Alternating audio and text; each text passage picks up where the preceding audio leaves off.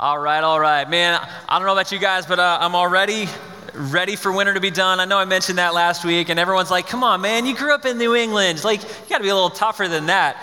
And uh, I'm just, I'm just going to be honest. I'm a summer guy. I can't stand the wintertime. And I know why we might be a little bit light today. You know why? Patriots aren't playing today. You know, we're not going before our Heavenly Father asking for a victory, okay? So expect next week we're going to be full, all right?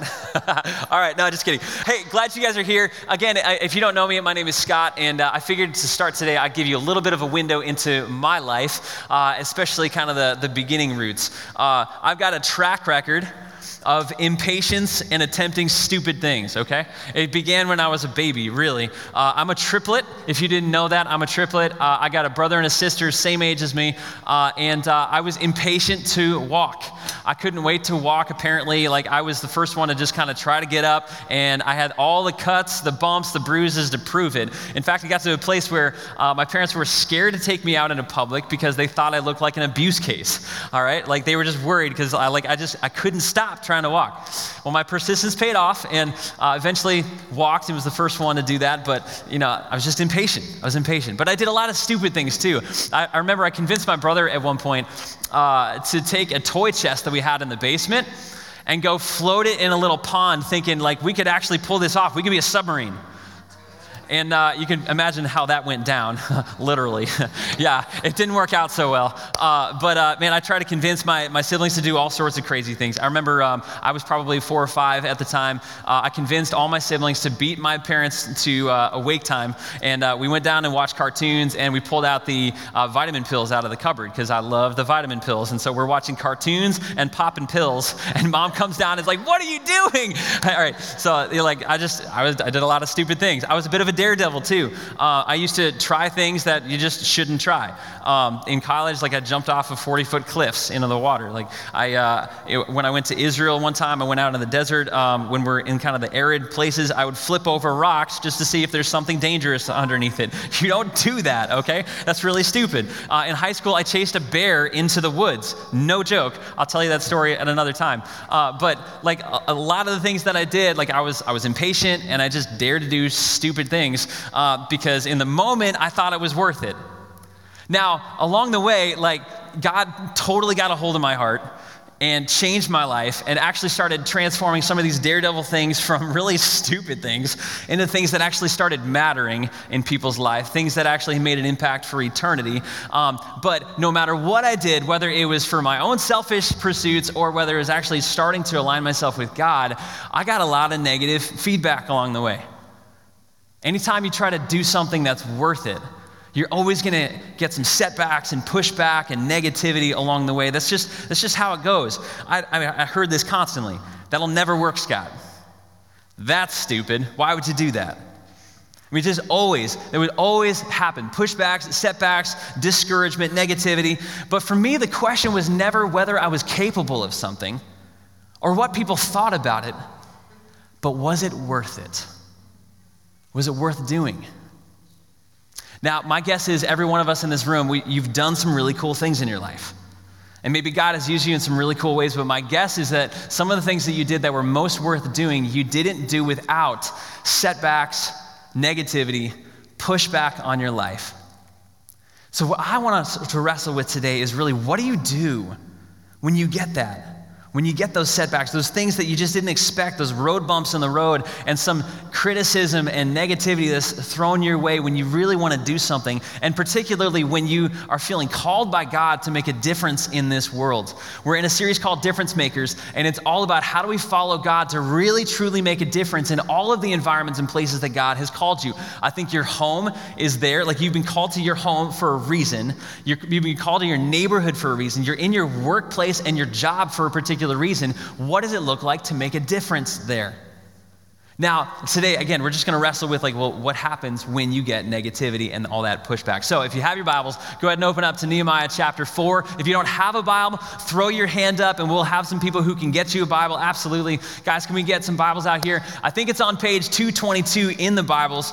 Um, so, we're going to explore Nehemiah chapter 4. And if you've been with us for the past couple weeks, we've been exploring the life of a man named Nehemiah. Nehemiah was called by God to go back to the city where he was born, where he he and his family had been displaced for 100 years in the land of Persia, but he went back to Jerusalem to rebuild the walls. And to rebuild the walls for one reason to let the name of God be known again and to let his purposes of redeeming and reconciling this world back to himself be known publicly.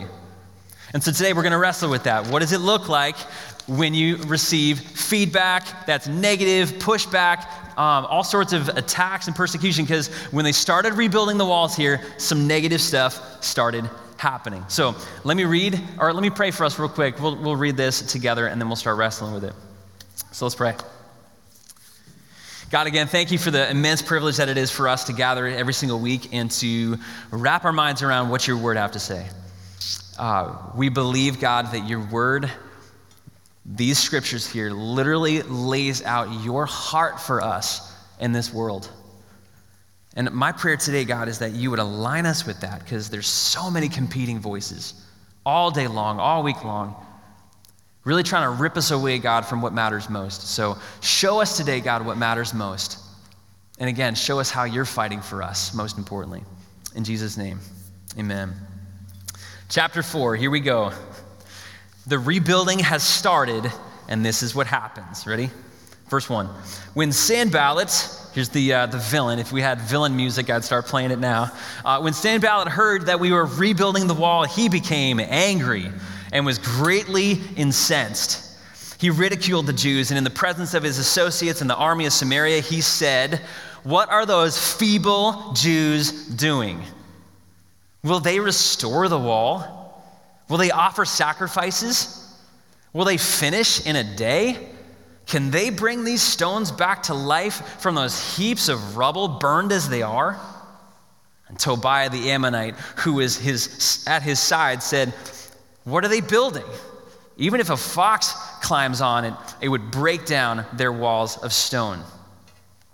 So you get the picture here. They're rebuilding. They just started it now, and now all the haters start coming out. Okay, Sanballat, we've heard about him before, but here's a guy who just like hated what they were about, did not want these walls to be rebuilt because he did not want the people of Israel to come back to what they were doing and to let the name of God be known. He's just totally against it. Now, this is what haters do. Haters gather around themselves a bunch of people uh, because they can't stand on their own. They're way too weak. Uh, but they gather around some other people so that they can kind of jeer together, okay? And this is what they say. This is how they start attacking. What are those feeble Jews doing?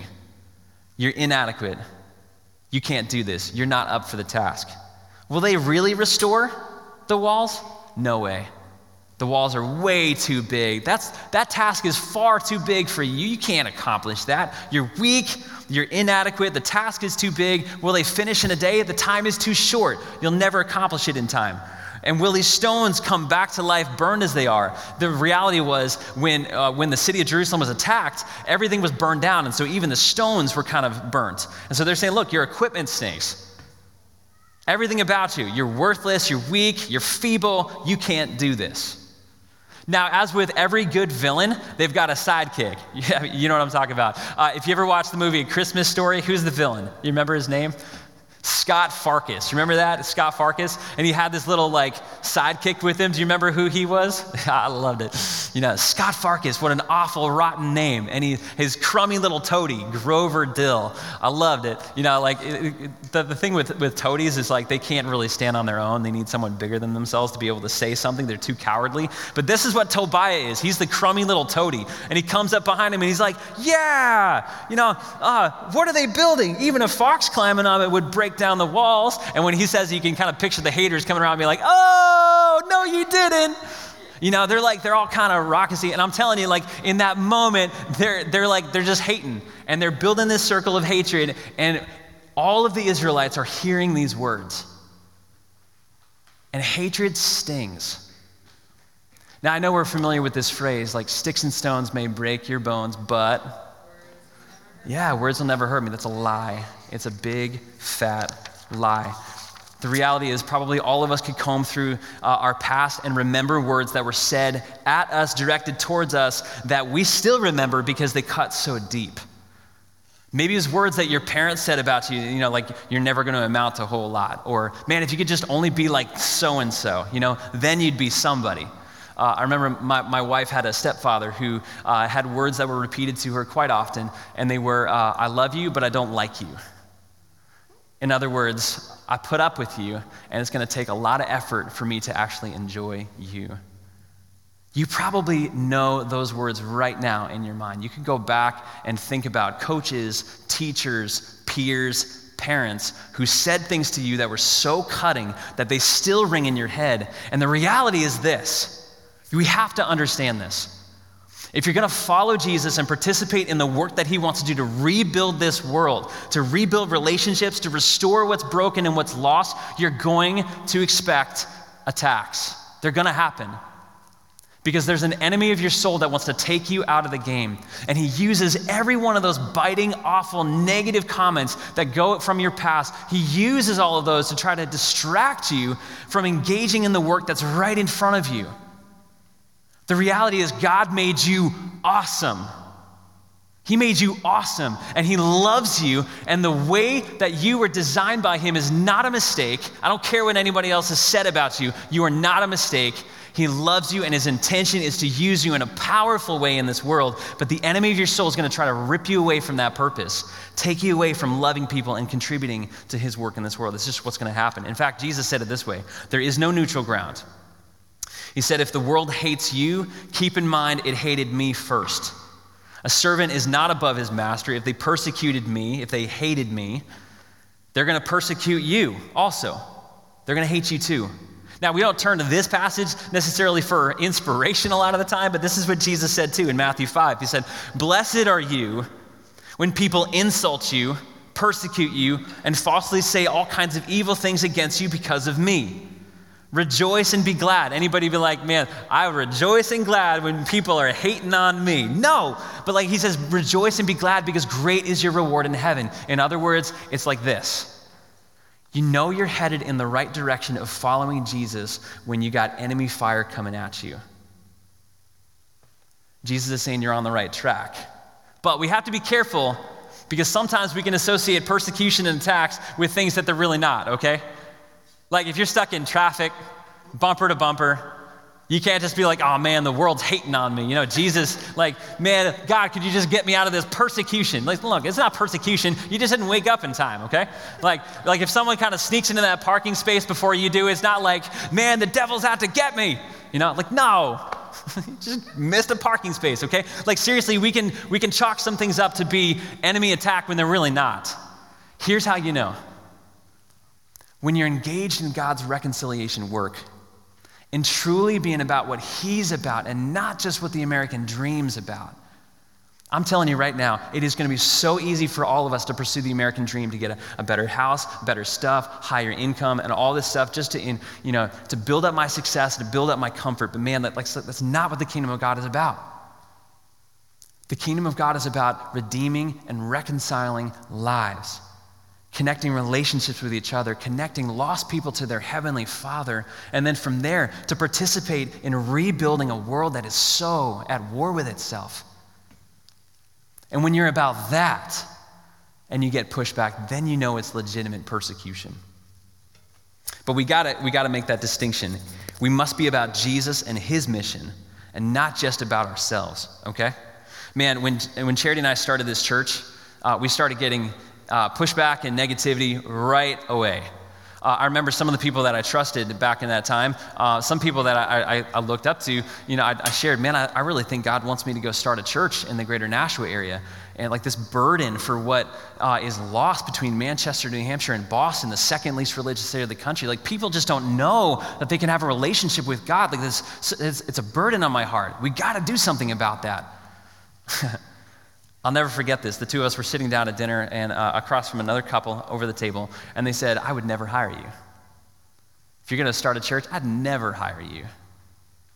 Another person said, uh, uh, You know, you're starting a nonprofit when you start a church, right? I've started a nonprofit, and that's really hard. Like, really? You're going to do that? Do you know anything about starting a nonprofit?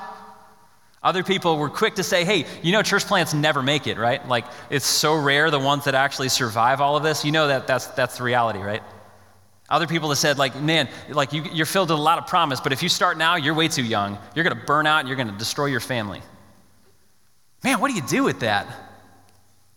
We were convinced that God wanted us to do it, but it did not come without all of the negativity and the criticism. I mean, it was like from around almost every corner. Now, that's not everybody. There were a lot of people that actually got behind us, encouraged us, but man, it is easy, even when you got nine people encouraging you, to let that one voice penetrate into your mind and just leave this yuck that cycles over and over and over. And if we let that get into our mind and our hearts, I'm telling you right now, it's going to take us right out of the game. Because in those moments that you start believing that, you start kind of hunkering down. You're like, okay, how do I protect me? How do I protect my stuff? How do I protect my finances? How do I protect my family? And Jesus is like, no, wait, I got you. I already protected you. Now go out and dare great things for me. That's what he's all about. Now, in the, in the middle of this, uh, Nehemiah responds to this kind of hatred. And this is so important to find out how he responded, okay? This is how he responds. After all this negativity, the, uh, the crummy toady, Tobiah, uh, hear us, Nehemiah says in verse 4 Hear us, our God, for we're despised turn their insults back on their own heads. Give them over as plunder in a land of captivity. Don't cover up their guilt or blot out their sins from your sight, for they've thrown insults in the face of the builders. Now, that might come as a bit of a shock because, like, you know, most of us, we're not training each other to just be like, God, don't forgive those people. Get them, God. So, like, what do we take away from that? That seems pretty negative, doesn't it? Now, there's three things that I want to point out here really quickly as we uh, uh, unpack a little bit of what we, what we see Nehemiah doing here. The first thing is that he doesn't dismiss or ignore the abuse done to him. That's really important. For some of us, like, we just got to own the fact that someone wronged us. We have to own that. And it's easy for some of us to just, like, dismiss it or not, you know, not own the fact that that actually happened. It's really important for you to know that it is abuse. It's wrong. It's unjust. And so he acknowledges it. It really did happen. But he doesn't just stop there. He then directs his plea to God. You notice what he doesn't do, and what all of us would like really be tempted to do in that moment. You know, when other people are hating on us, he, he doesn't just like flick them off and like shout some yo mama jokes in their face. Like, we'd be so satisfied if he was just like, get them, you know, nail them, put it back in their own face, get angry right back, but he doesn't do that. He gets quiet and he prays to his heavenly Father because he knows the battle is really not against him. The real fight is against God. And at the end of the day, he doesn't answer to the Sanballats and the Tobiahs of the world. He answers to his heavenly Father. Man, when God is calling you to something and somebody's in your face and getting right in your grill, like, don't lash back, don't retaliate. Go to your heavenly Father He's the one on the throne, not them. He's the one on the throne. And when He calls you to something, He's going to be with you. That's His promise. Man, Jesus, this is incredible. This is what Jesus did. And we have resources in Jesus that Nehemiah did not have because he was a couple hundred years before that. Uh, 1 Peter um, 2.23 says this about Jesus, that when they hurled their insults at him, Jesus, when the opponents hurled insults at Jesus, he did not retaliate. When he suffered, he made no threats. Instead, he entrusted himself to him who judges justly. Vengeance is mine, declares the Lord. Man, can we trust that? Can we trust that God is good? And at the end of the day, when all is said and done, he's finally going to set the record book straight? Trust it into God's hand. Don't retaliate. Don't throw that punch. I'm telling you what, uh, when we were gearing up for the Christmas Eve celebration, we had uh, almost 200 people there on Christmas Eve night. It was so much fun. Uh, it was a bit of a, a, crazy town road getting up to that night. A couple of weeks there, we put 150 yard signs all over the city, and there were some people that weren't so happy about it. In fact, there was one guy who called me nine times and uh, he said, You got to take down every one of your signs. It was not a city official. Uh, so we were not in trouble with anybody in any public sphere. In fact, a lot of people were super excited about what we were doing. But one dude kept calling me and said, uh, No joke, no joke. He said, You're destroying my business. You're destroying my family. You're destroying my kids' college education, and their life is going down the tubes because of yard signs. What?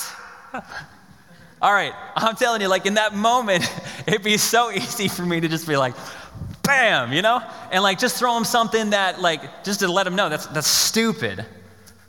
But in that moment, I felt like God was just quieting me down. He's like, Look, Scott, he's not fighting you, he's fighting with me. So leave it in my hands. You just go love. And so, in that, man, I had resources to be able to say, man, I'm so sorry that's an inconvenience to you. Uh, how can we help you? Don't retaliate. We got to love. And we have resources that Nehemiah didn't have because Jesus said, Love your enemies, pray for those who persecute you, that you may be children of your Father in heaven. Why do we have these resources and how can we follow Jesus in that? Because Jesus died for us when we were his enemies. While we were yet sinners, while we were his enemies, he died for us. Man, if that's true, we got to love our enemies and we got to pray for them. So he doesn't ignore or dismiss the abuse that's done for him. He acknowledges that injustice has been done, but Nehemiah directs his plea to God because he knows that God is seated on the throne. And then finally, we have the resources to love and forgive. But here's the deal, okay? This is all external attacks coming in at, at the rebuilding efforts here. There's a greater threat, there's a greater enemy. And it's not from the outside, it's actually from the inside. Check this out, starting in verse 6. So, we rebuilt the wall. No matter what kind of negative and, and external threats and abuse that they were going to say, like, we, re, we, we rebuilt the wall. We did it. So we rebuilt the wall till all of it reached half of its height, for the people worked with all of their heart. Man, that's so important. Worked with all of their heart. But when Sanballat, Tobiah, the Arabs, the Ammonites, and the people of Ashdod heard the repairs to Jerusalem's walls had gone ahead and that the gaps were being closed, they were very angry. They all plotted together to come and fight against Jerusalem and stir up trouble against it. But we prayed to our God and posted a guard day and night to meet this threat. So important to understand that it went from verbal attacks to actually now they're positioning themselves against these people. It's real physical attack at this point. And it's not just from one direction. It's so important to understand where all of these attacks are coming from. Sanballat is from Samaria, that's from the north. Tobiah, he's with some other guys with the Arabs, and that's from the south. The Ammonites are from the east, and the people of Ashdod are the Philistines from the, the west. So where's it all coming from? Everywhere. The attacks are coming from all sides. And man, the enemy of your soul is going to want to try to attack you from every side to take you out of the game. He knows your insecurities, he knows your weaknesses, and he's going to prey on all of those things in, in all sorts of crazy ways to try to take you out of the game. Meanwhile, the people in Judah said, people of Judah, meaning the Jews, the people that, that uh, Nehemiah is working with, his own teammates, okay? This is where it starts to get internal. Meanwhile, the people of Judah said, The strength of the laborers is given out. There's so much rubble that we can't even rebuild the wall. And our enemies said, Before they know it or see us, we'll be right there among them and kill them and put an end to the work. And the Jews, again, his own teammates, the Jews who lived near them came and told us 10 times over wherever you turn, they will attack us. Guys, we have to understand that the greatest enemy is not outside of us, it's actually inside of us. That when we start believing these lies that are said to us in so many different directions, coming from all angles, when we start believing those lies, that's what's going to rip our life apart. They started believing that the strength the laborers are given out, like they're getting tired, they're getting weary, we can't do this work because we're just wearing out here. They started believing that. And when they believed that, man, their work started to reduce. They said, There's so much rubble that we can't rebuild. The problem's too big. It's too big. Even when they had rebuilt the wall still half their height, they said, Man, oh, we're getting tired. There's so much work still left to do. And they just started repeating this over themselves. It says 10 times they started saying these things over and over and over. They're believing these things repeatedly. 10 times. You're never going to make it. They're going to get us before we stop. Let me just say this right now. It is so much easier to point out all the flaws and all the areas of your life and together for us as a church where we're weak and failing and not strong enough. Why? Man, we're human beings. If I take a good enough look at my life, like there's a lot of areas that I'm, I'm messing up. Man, I told you some stories to begin with. That's an ongoing problem for me. Uh, I'm, I'm a bit of a weak guy at times, and I do some things that I don't want to do. But it's so much easier to point out all the negative things, all the ways that we're weak and failing, all the ways that we're going to not thrive and survive, rather than to point to all the ways that we are already winning. And guys, like this is no more true than in a church plant. I'm telling you, like I so resonate with Nehemiah in this because when you're building from the ground up and you start with nothing, it is so much easier to look at all the ways that you're weak and miserable. I can't even tell you how many times I've woken up in the middle of the night and be like, man, are we ever, are we going to make this? Maybe I'm really not a good leader. Maybe I'm a terrible communicator. What if my family suffers? Like, if we can't make it, like, what's going to happen to them? Man, you start believing that stuff, you go to some dark places. And some of you have been there. Some of you know what that's like the criticism and the negativity that you could get on a daily, week in and week out basis, maybe from your coworkers, your boss, whatever it is you start believing lies. And I'm telling you right now, if you start believing those lies and, and have that kind of injected into your heart, it's going to take you to some dark, dark places. Don't believe it. Maybe for some of you, like your lie has been that you just really bought into is that life is really about some things that it's really not. Maybe you've bought into this lie that life is really about success and climbing the corporate ladder. And man, you just need to do whatever you can to get better and better and better at your job.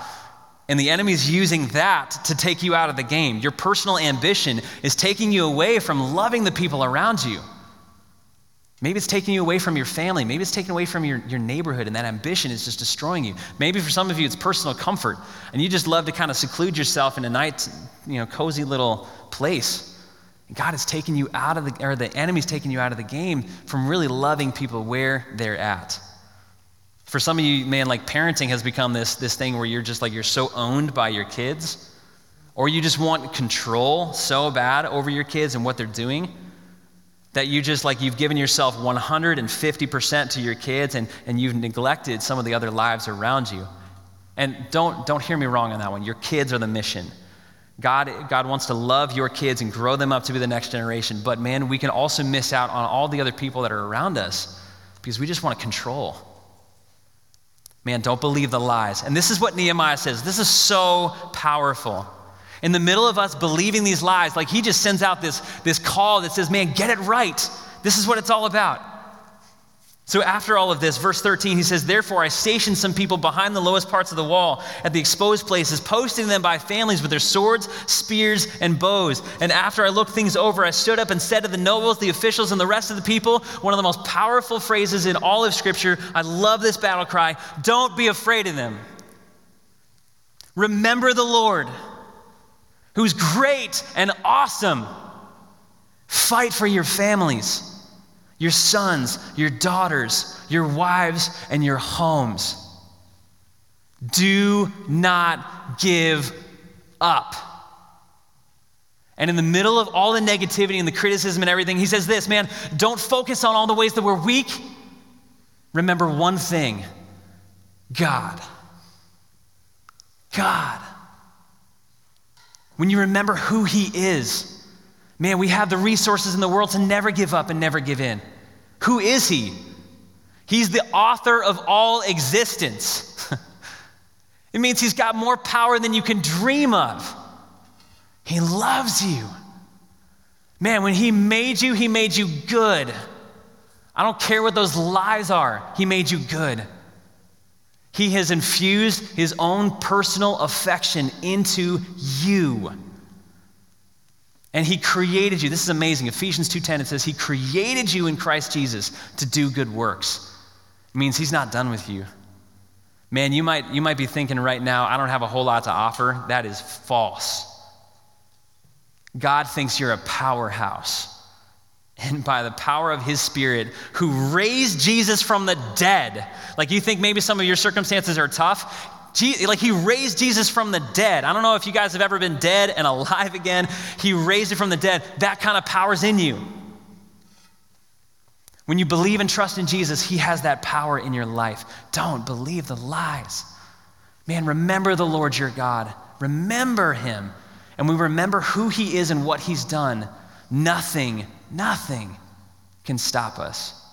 Nothing. And he's, man, he calls them to a personal place too. This is so powerful. He says, don't just, don't just like think of this in the abstract. I'm going to make this personal for you. He says, you've got to fight for your families, your sons, your daughters, your wives, and your homes, meaning this, the stakes are too high. The impact here resonates everywhere. This is going to have a massive impact on you and your families and your workplace and our city and our world. Man, God needs us to be a part of this reconciliation movement, guys. There are marriages in our neighborhoods right out here that are falling apart.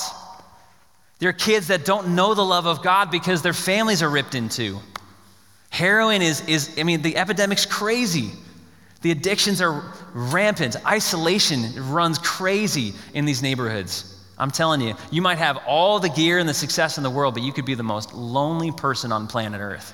It's not okay. Man, God wants us to get in that game. Do not believe the lies. Remember the Lord your God. Remember him. Remember what he's done for you.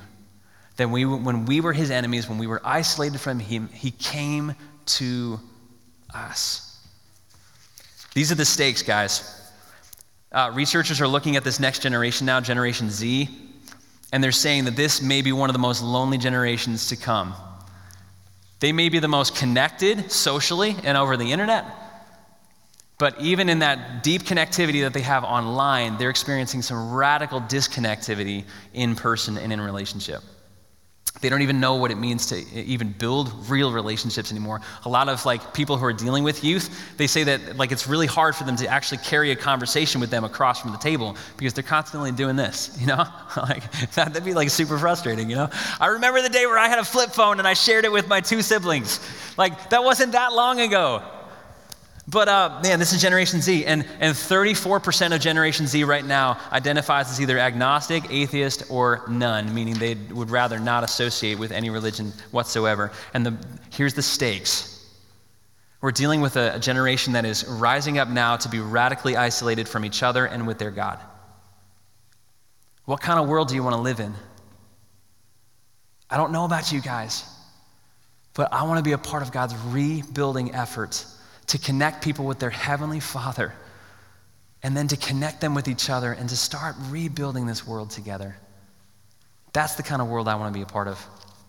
The last thing here, and this is, this is really important the last thing here is uh, Nehemiah connects people with work. He puts them to work. And he gives them swords and spears and shields, meaning that this is going to start getting personal. All of the weapons that he gives them actually to protect, uh, not to attack, but to protect, uh, means it's like they're close combat weapons.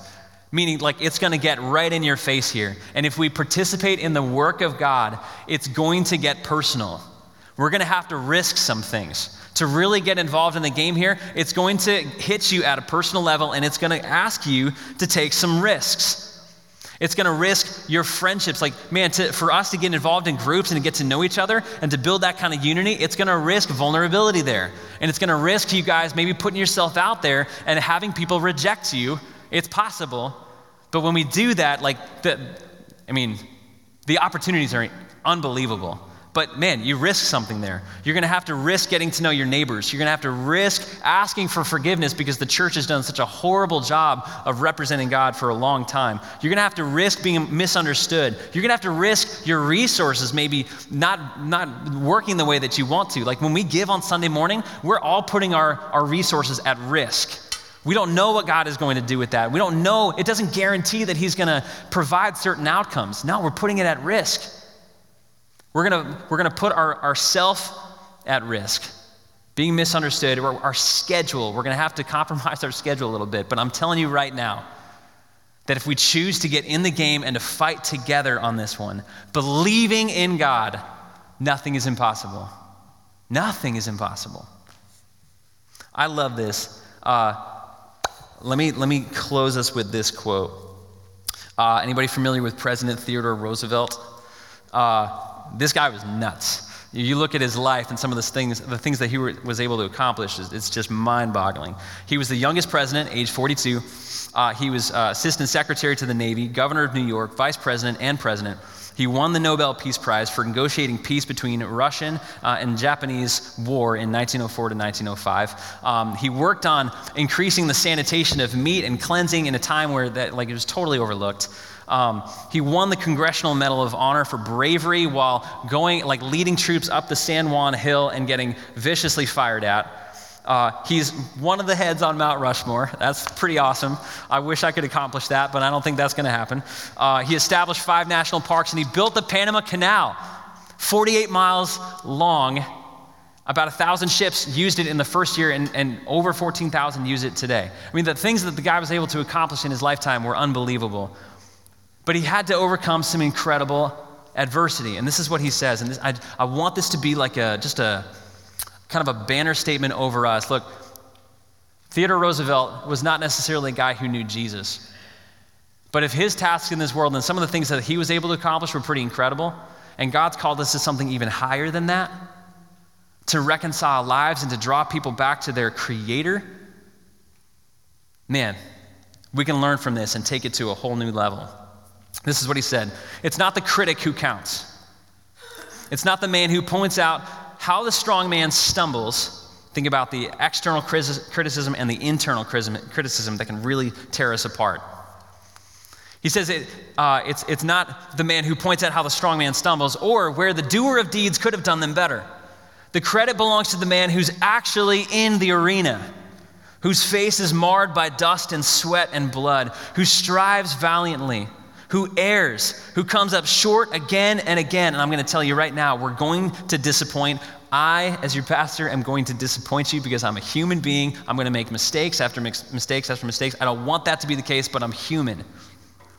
Who comes up short again and again because there is no effort without error and shortcoming. That's just true but who does actually strive to do the deeds, who knows great enthusiasms, the great devotions, who spends himself in a worthy cause, who at the best knows in the end the triumph of high achievement, and who at worst, if he fails, at least fails while daring greatly, so that his place shall never be with those cold and timid souls who neither knew victory nor defeat.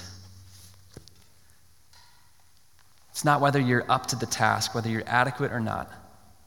And I don't care what anybody else has said about you, about your life, whether you're up to it or not. The question is this is it worth doing? And if it's worth doing, give it everything you have, remembering that God is with you. He's with you. I believe the best for our church is yet to come because God has promised to be with us. Lives are going to change. This city's going to look different. This world is going to look different because a group of people known the well decided we're not going to give in to the negativity around us and the attacks. We're going to bond, we're going to unite, we're going to come together, and we're going to give it everything we had because of what Jesus has given for us. Man, let that be true of us. Let's pray. God, I pray for courage. And I pray for truth. Because a lot of us in this room, God, have been surrounded by lies and negativity and things that are just really not true. And I pray that you would comfort our minds with what really is. Let us know who we are. Let us know whose we are. And let us give everything, God, to the cause of letting people know you and join your team. Thank you for what you've done for us, Jesus. Thank you, God. In Jesus' name we pray. Amen.